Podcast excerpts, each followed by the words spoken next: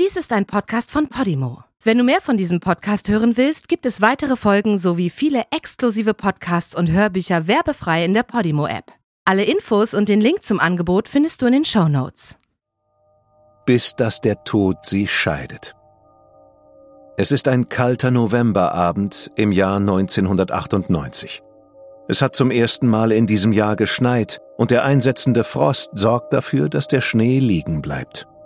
Ein junges Paar nutzt diese winterlich romantische Atmosphäre und spaziert an den Kanälen bei Slusen in der schwedischen Hauptstadt Stockholm entlang. Am Kai liegen verteute Boote. Das Wasser ist ruhig, die Oberfläche dunkel. Doch da schimmert etwas Helles im Wasser. Eine Art Paket? Die beiden jungen Leute stehen an der Kaimauer und schauen hinaus aufs Wasser. Der Mann meint, dass es fast wie eine Leiche aussieht, Später in der Nacht ruft der Besitzer eines Hausbootes bei der Polizei an. Er sagt, die Möwen würden sich auf etwas stürzen, das wie ein menschlicher Körper aussieht, ganz in der Nähe des Stegs. Er sollte Recht behalten. Es stellte sich heraus, dass es sich um den Torso eines älteren Mannes handelt, vielleicht Ende 60, vielleicht auch älter. Dieser Fund ist für die Stockholmer Polizei der Beginn eines besonders makaberen Mordfalls.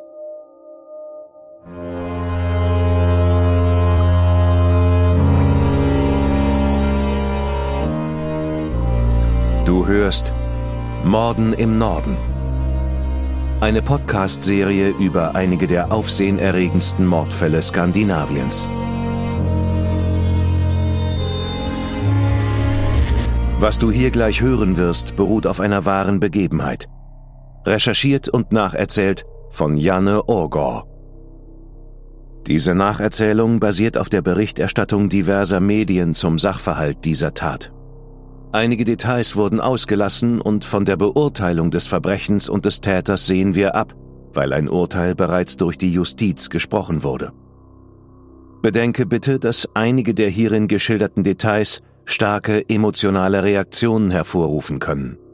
Besonders deshalb, weil es sich um das Leben und den Tod von echten Menschen handelt.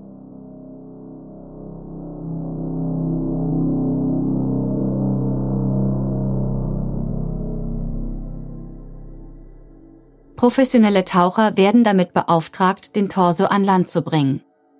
Arme, Beine und der Kopf fehlen.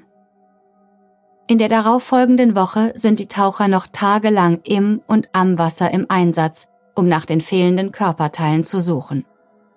Sie finden insgesamt 14, die meisten davon in billige braune Plastiktüten verpackt.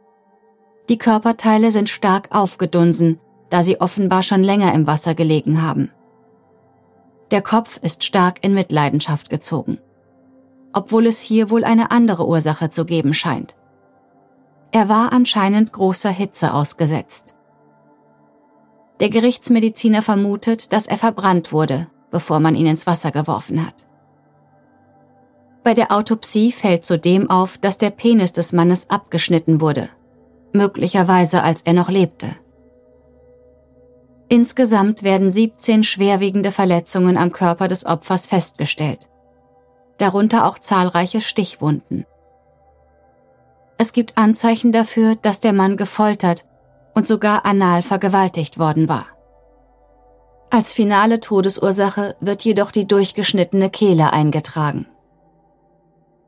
Diese Art der Tötung, die auch Folter beinhaltet, kommt häufig bei Bandenmorden vor, was bei dem Alter des Mannes jedoch unwahrscheinlich erscheint. Nicht nur, dass die Leiche sorgfältig zerstückelt wurde, es fehlen auch sämtliche inneren Organe. In der Gerichtsmedizin bezeichnet man so etwas als Hausfrauenpaket.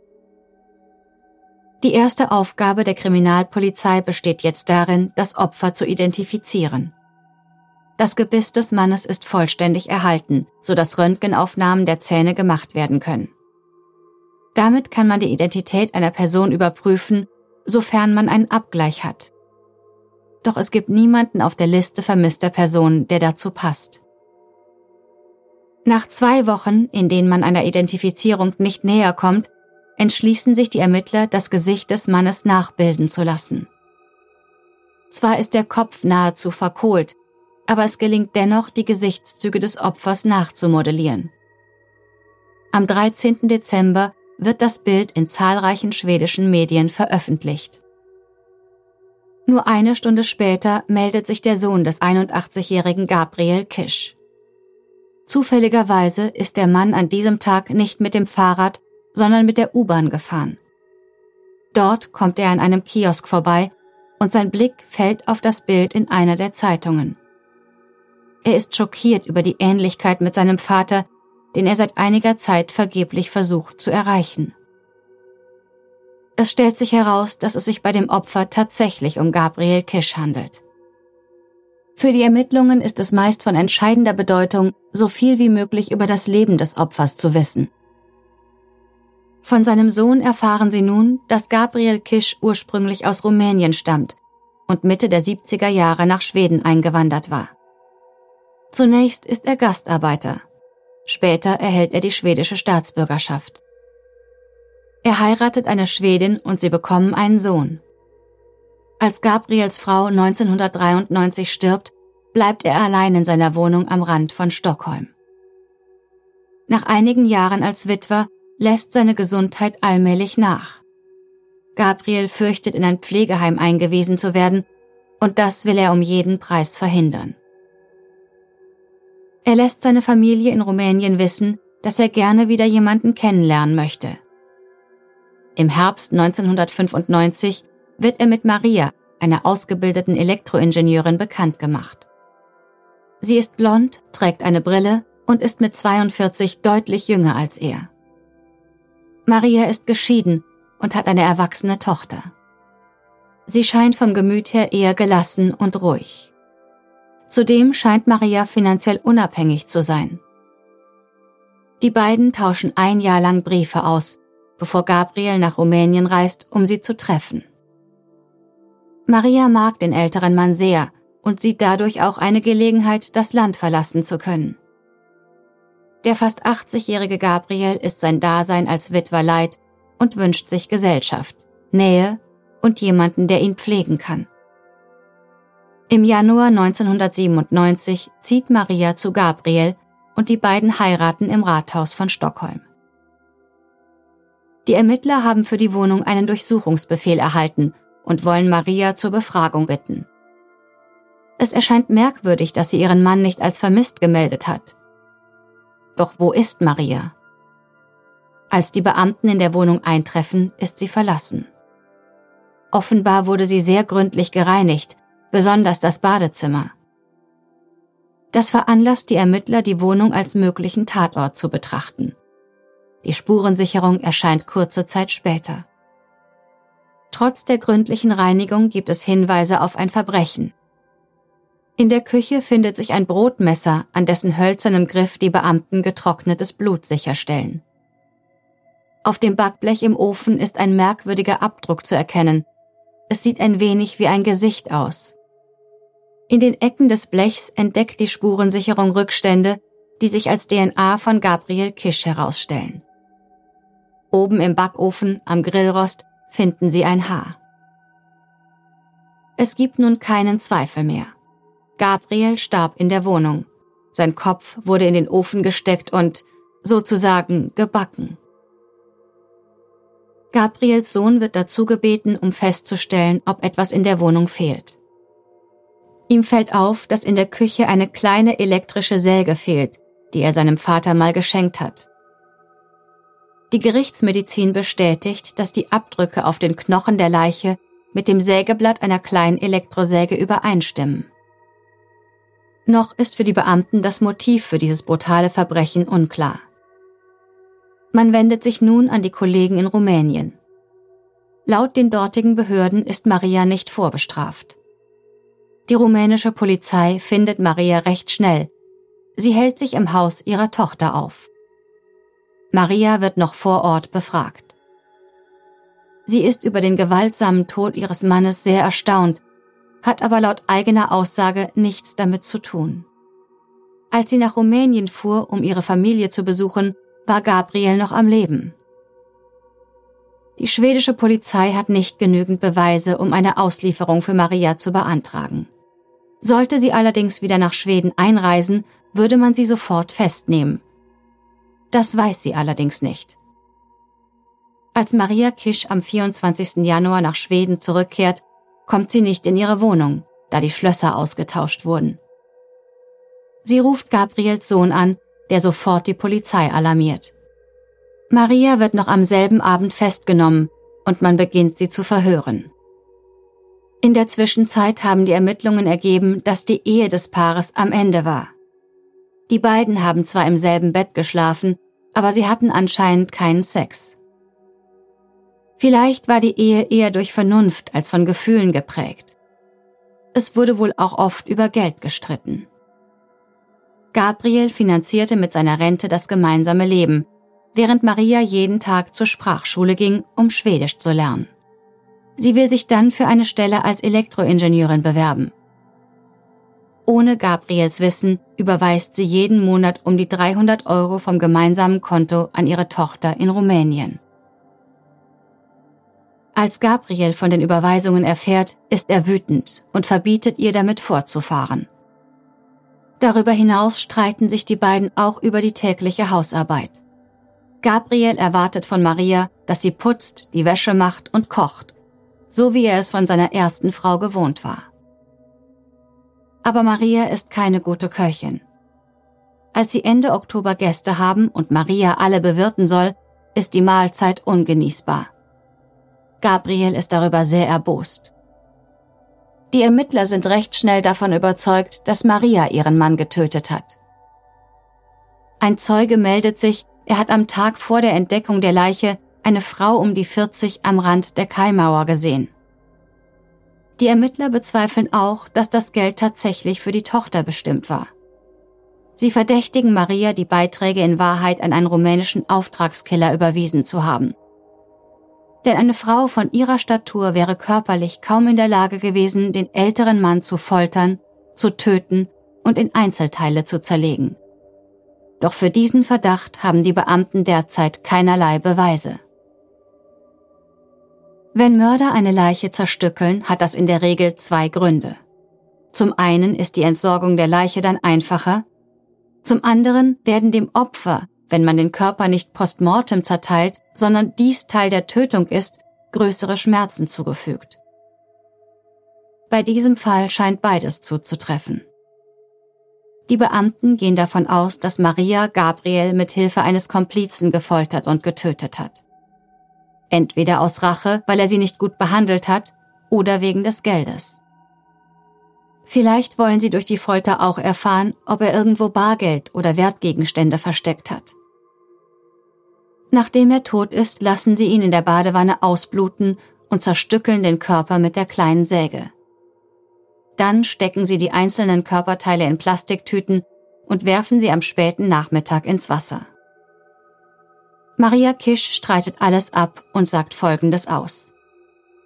Gabriel hätte Geld von seinem Konto abgehoben, weil sie gemeinsam eine Wohnung in Ungarn kaufen wollten. Und an besagtem Novembertag sei sie in Finnland auf Orland gewesen.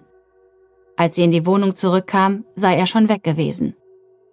Und als sie einige Tage nichts von ihm gehört habe, habe sie, aus reiner Sorge um seine Gesundheit, beschlossen, ihm nachzureisen. Die Fluggesellschaft bestätigt, dass Maria Ende November einen Flug nach Ungarn gebucht hat und bei ihrem Gepäck 70 Kilo Übergewicht bezahlen musste.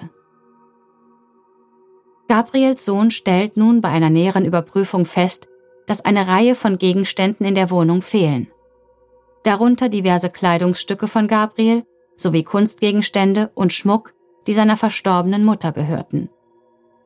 All das findet sich bei Marias Tochter in Rumänien.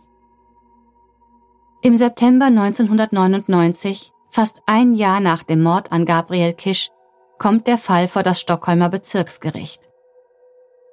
Unerwarteterweise sprechen die Geschworenen Maria vom Vorwurf des Mordes frei. Sie halten es für unwahrscheinlich, dass die wortgewandte und intelligente Frau einen so grausamen Mord verübt. Dazu würde ihr ja allein schon die körperliche Kraft fehlen. Die Staatsanwältin zeigt sich über den Freispruch tief enttäuscht und legt noch vor Ort Berufung beim Landgericht ein. Die Beamten haben jetzt gute vier Monate Zeit, um neue Beweise zu finden, die vielleicht doch noch zu einer Verurteilung führen können. Zwei schwedische Ermittler reisen nach Rumänien, stellen einen Dolmetscher ein und beginnen mit zahlreichen Befragungen. Sie erfahren von Marias Freunden, dass diese als kleines Mädchen von ihrer Mutter gelernt hat, wie man Tiere schlachtet und zerlegt. Maria lässt Schweine und Lämmer nahezu professionell ausbluten, entfernt die inneren Organe und zerteilt dann alles. Maria wächst auf dem Land auf. Die Familie ist arm und Maria träumt davon, der Ceausescu-Diktatur zu entkommen. Doch auch nach dem Ende des Regimes zieht es sie in den Westen. Sie ist davon überzeugt, dass dort das Glück auf sie wartet. Die Heirat mit Gabriel scheint die perfekte Gelegenheit zu sein. Nachdem sie ein paar Monate verheiratet ist, beklagt sich Maria bei ihren Freundinnen über die Ehe. Gabriel sei ein Kontrollfreak und lasse sie nicht nach Rumänien telefonieren. Er verfolge sie, weil er eifersüchtig sei. Besonders suspekt seien ihm ihre männlichen Mitschüler an der Sprachschule. Wie sich herausstellt, schenken die männlichen Studenten Maria tatsächlich viel Aufmerksamkeit, was diese genießt. Aber anscheinend hat sie ihren Mann nie betrogen.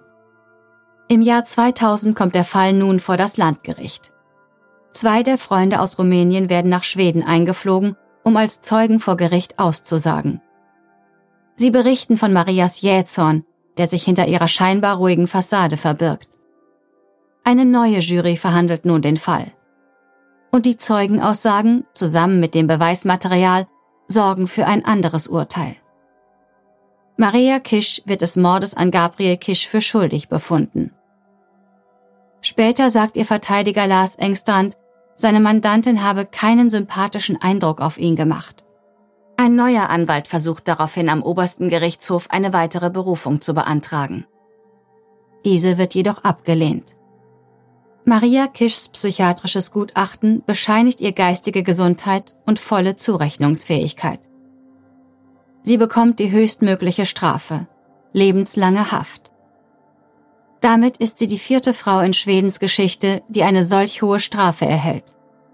Zudem wird sie zu einer späteren Abschiebung verurteilt. Nachdem eine verurteilte Person einige Jahre verbüßt hat, kann sie beantragen, dass die Strafe zeitlich befristet wird. Dabei wird eine gute Führung vorausgesetzt. Auf Maria trifft dies anscheinend nicht zu. Sie wird 2006 zur restlichen Verbüßung ihrer Strafe in ein rumänisches Gefängnis überstellt. Dort wird die lebenslange Haftstrafe dann zunächst in 26 Jahre Gefängnis umgewandelt, aber bereits 2011 wird Maria auf Bewährung entlassen. Gabriels Sohn betrachtet die kurze Haftstrafe als einen Fehler im europäischen Justizsystem. Er ist der Meinung, dass elf Jahre viel zu wenig sind, wenn man bedenkt, dass sie seinen 81-jährigen Vater gefoltert, ermordet und dann zerstückelt hat. Die Trauer und Bitterkeit ist umso größer, weil sie so glimpflich davongekommen ist, äußert der Sohn gegenüber der Presse, als ihre Entlassung bekannt wird. Heute ist Maria 68 Jahre alt und lebt unter ihrem Mädchennamen in ihrem Heimatdorf nahe der Grenze zwischen Rumänien und Ungarn. Den Namen Kisch hat sie abgelegt.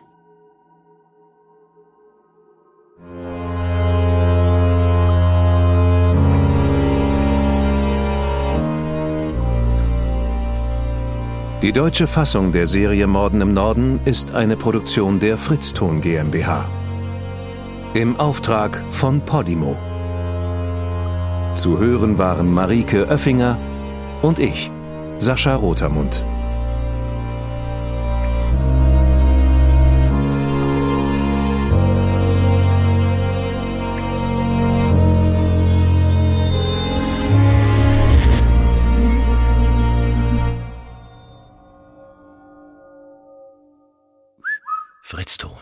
In der Podimo-App hörst du tausende Podcasts und internationale Hörbücher aller Genres. Dabei erhältst du personalisierte Empfehlungen und kannst deine Lieblingsinhalte auch offline hören. Ganz egal, ob zu Hause, in der Bahn oder beim Spazierengehen. Lass dich mit Podimo von spannenden Geschichten in den Bann ziehen, lerne etwas Neues oder hol dir Tipps für dein Familienleben.